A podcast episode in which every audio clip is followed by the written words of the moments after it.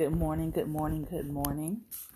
Yesterday I was feeling a little under the weather, both uh, physically and mentally. So I said, let me take a nice mental health break. Let me quiet myself, calm myself, reflect, think about what has happened during this month the good and the bad. and let me reflect on those things. Um, and so I took some time for myself on yesterday. I am also going to be taking, I think it is the second weekend, to fulfill a, I want to say, a divine unction and it is getting ready to thunder here. It's been raining all day. Um, to fulfill a divine unction to go visit one of the spaces of Harriet Tubman. So I'll be doing that in March for Women's History Month. And I'm looking forward to it. I'm looking forward to seeing what I will find and what I will sense when I go into that space couple months back last year, I told you all about how I had a visitation in my dream from Harriet.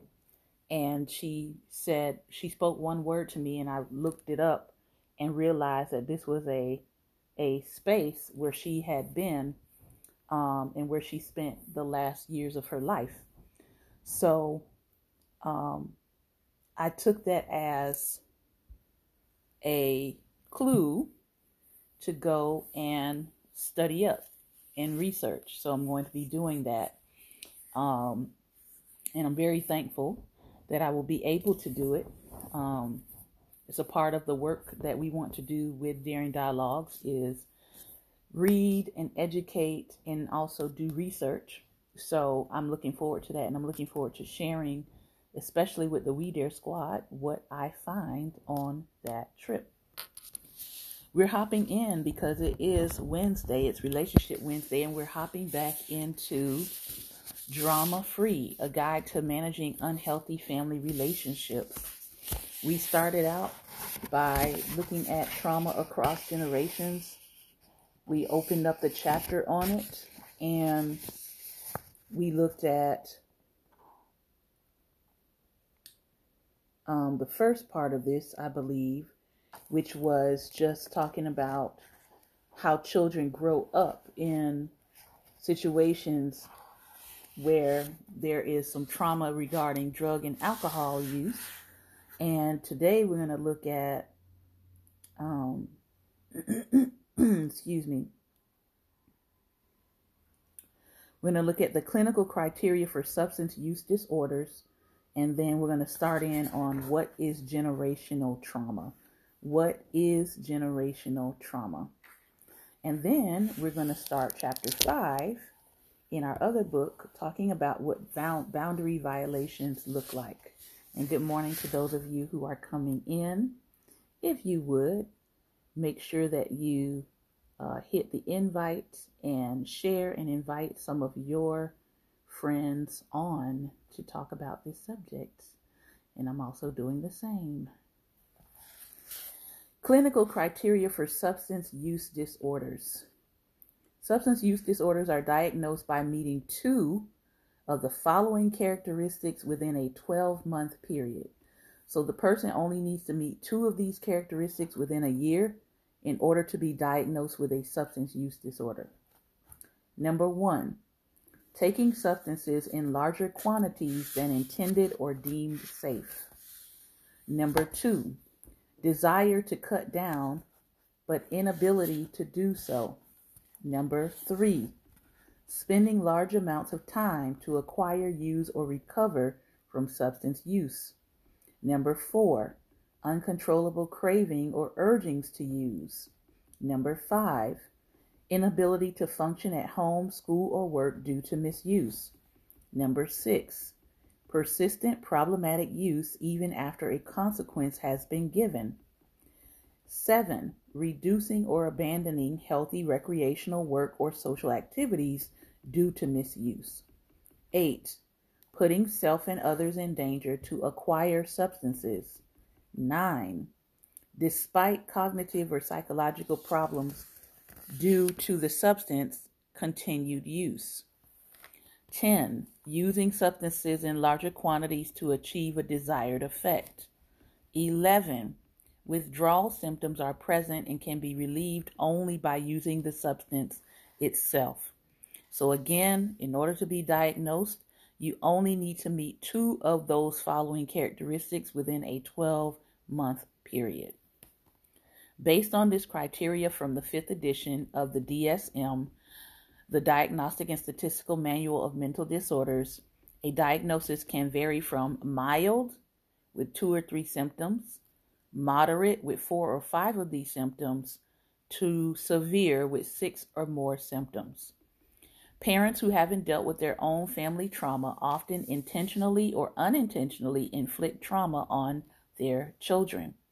An absence of awareness is a breeding ground for cycles to repeat. Both genetic and environmental influences can increase the likelihood of substance use and mental health issues. I saw a quote last night that said, Parents, don't let your traumas raise your children. I thought that was a very powerful way to put it. Um, and as she says here, just reiterating, an absence of awareness is a breeding ground for cycles to repeat. So, what is generational trauma? We talk about it a lot, we hear the term a lot, but what is generational trauma? The descendants of Holocaust survivors have been found to experience higher levels of stress inducing hormones. When trauma isn't addressed, its rippling effect can be felt from generation to generation. Now, those were the descendants of Holocaust survivors. How much more the descendants of 400 years, over 400 years of enslavement, of brutality, of mistreatment, of lynchings.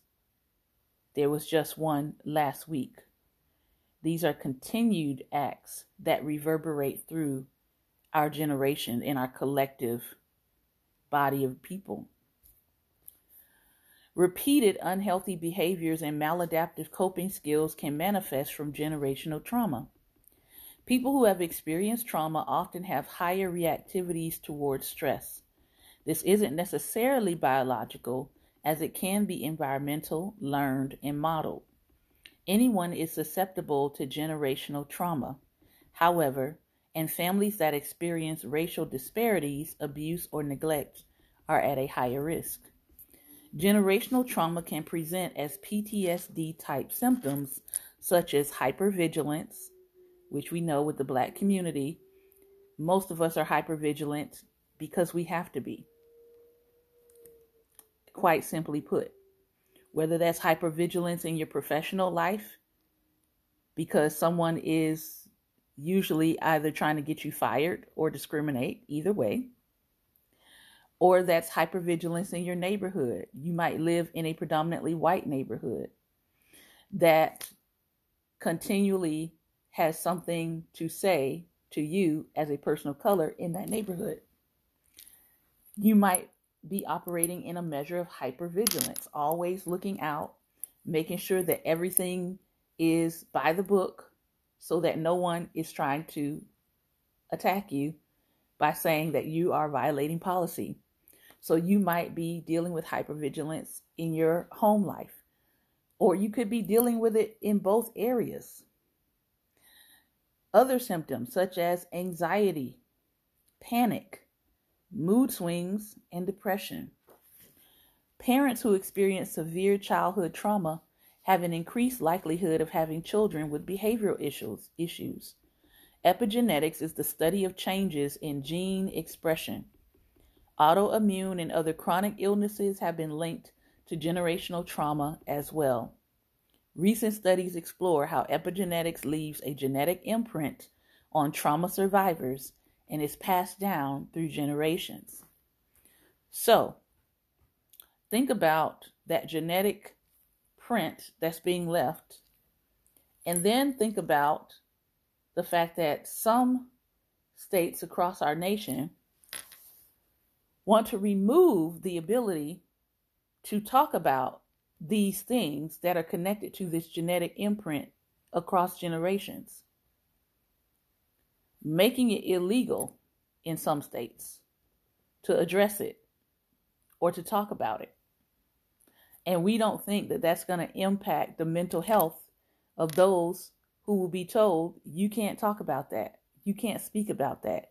You can't teach about that. Or else it's going to be a loss of income for you, further compounding a trauma. Situations that can lead to generational trauma. Emotional or physical neglect, sexual or physical abuse, parentification, or being turned into a little adult as a child, frequently relocating, growing up with parents who were addicts, not being raised by one or both parents, domestic violence, living in an unsafe neighborhood, financial insecurity, toxic co parenting. Post traumatic slave syndrome is a theory developed by Dr. Joy DeGruy to describe the impact of slavery on descendants of slaves or the enslaved. DeGruy, the author of Post Traumatic Slave Syndrome America's Legacy of Enduring Injury and Healing, asserts that PTSS is a result of unresolved post traumatic stress disorder arising from the experience of slavery transmitted across generations down to the present day, along with the stress of contemporary racial prejudice or racial micro and macro aggressions. This manifests as a psychological, spiritual, emotional, and behavioral syndrome that results in a lack of self esteem, which is why we're covering self esteem on Mondays. Emotional and behavioral syndrome that results in a lack of self esteem, persistent feelings of anger, and internalized racist beliefs about oneself. How trauma can show up in future generations. And these are things that, as a community who has experienced trauma, we want to take a look at because we don't want these things to continue to show up in our future generations. Substance use issues, risky sexual behaviors, shame, dysfunctional family patterns, domestic violence, unhealthy relationships, self sabotaging, sleep issues, unhealthy boundaries, mental health issues. I'm running out of fingers here codependency, emotional health issues, and disordered eating. Common generational patterns of dysfunction. We will get into those next week. I'll tell you what the um, topics are verbal abuse, backstabbing, gossiping, difficulties expressing emotions, how these cycles continue, minimization and denial, how to overcome shame. We will pick up with the generational patterns of dysfunction next time. In Setting Boundaries, Find Peace, we're starting chapter 5. What boundary violations look like. People do not have to like, agree with, or understand your boundaries to respect them. Let's say that again. People do not have to like, agree with, or understand your boundaries to respect them. For the entire first year of her relationship with her boyfriend, Jamie says they spent most days with each other and talked about their future. They enjoyed trips together without arguing, and he was a fantastic listener. But if they had a bad day, he immediately withdrew his affection. This only made Jamie crave him more. After a few days, he inevitably said all the right things to win her back. He's nice most of the time, Jamie told me, but sometimes he gets in these moods and picks at me about everything. When I don't give him what he wants, he gives me the silent treatment and pouts. Jamie wanted help understanding what she could do to improve her relationship. For five sessions, she talked about how she needed to understand him better, develop thicker skin, and learn to communicate in a way that worked for their relationship. I taught her some communication skills, but she said nothing works. Jamie blamed herself for not understanding what her boyfriend wanted. She was sure she was the cause of their disputes and the lack of resolution between them. Once I knew she was comfortable working with me, I asked, Is it possible your boyfriend holds some responsibility in the communication issues? Jamie quickly defended him. He communicates very well. He tells me exactly what he needs, but I don't do it correctly. Does he give you examples of what he wants you to do? No, but I have an idea of what he wants based on what he says. After she recounted a typical conversation between them, Jamie was able to acknowledge that she's often placed in a position where she can never get anything right. For example, her boyfriend might request, I want you to cook more at home. Then, when she cooks, he says, I don't like to eat this late. Why don't you cook earlier? Jamie would try cooking earlier, but he would then complain about what she prepared. You don't listen to me, he would say. Jamie was listening, however, she was just confused. Her boyfriend's mixed messages kept her second guessing what she was supposed to do. She had lost sight of what she needed, expected, and would accept because she was continually trying to please him and follow his mental patterns.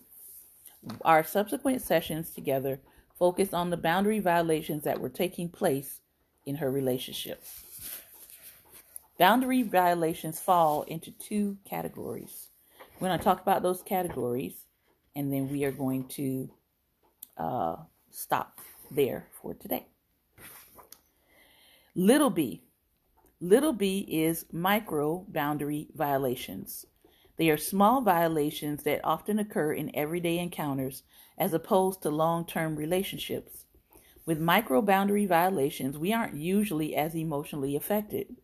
The violation doesn't spill over into the rest of our day because we don't view the encounter as significant. Micro boundary violations can become more significant over time, however, if the violations are repeated and persistent. Examples of micro boundary violations 1. You're checking out at a grocery store and notice that the cashier has an attitude. She's short with you in conversation and bags your food aggressively. 2. You're at a party and a stranger comes up to you and starts talking. 30 minutes go by during which you learn so much about this person that you feel you could write a tell all book, but not once have you gotten a word in edgewise.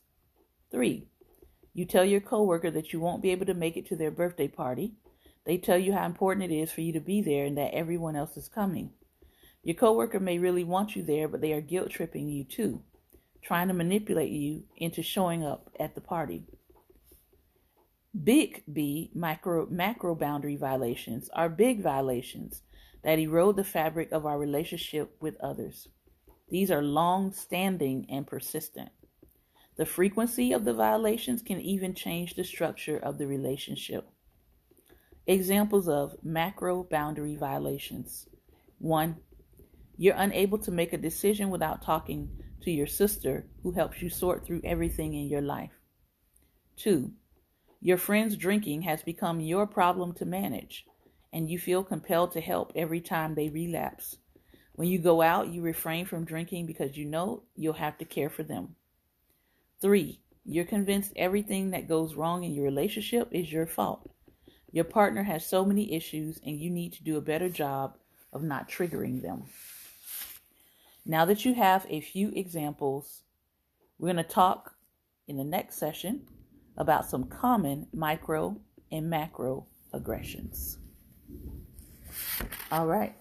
I am going to stop there for today to give us some time to chop it up.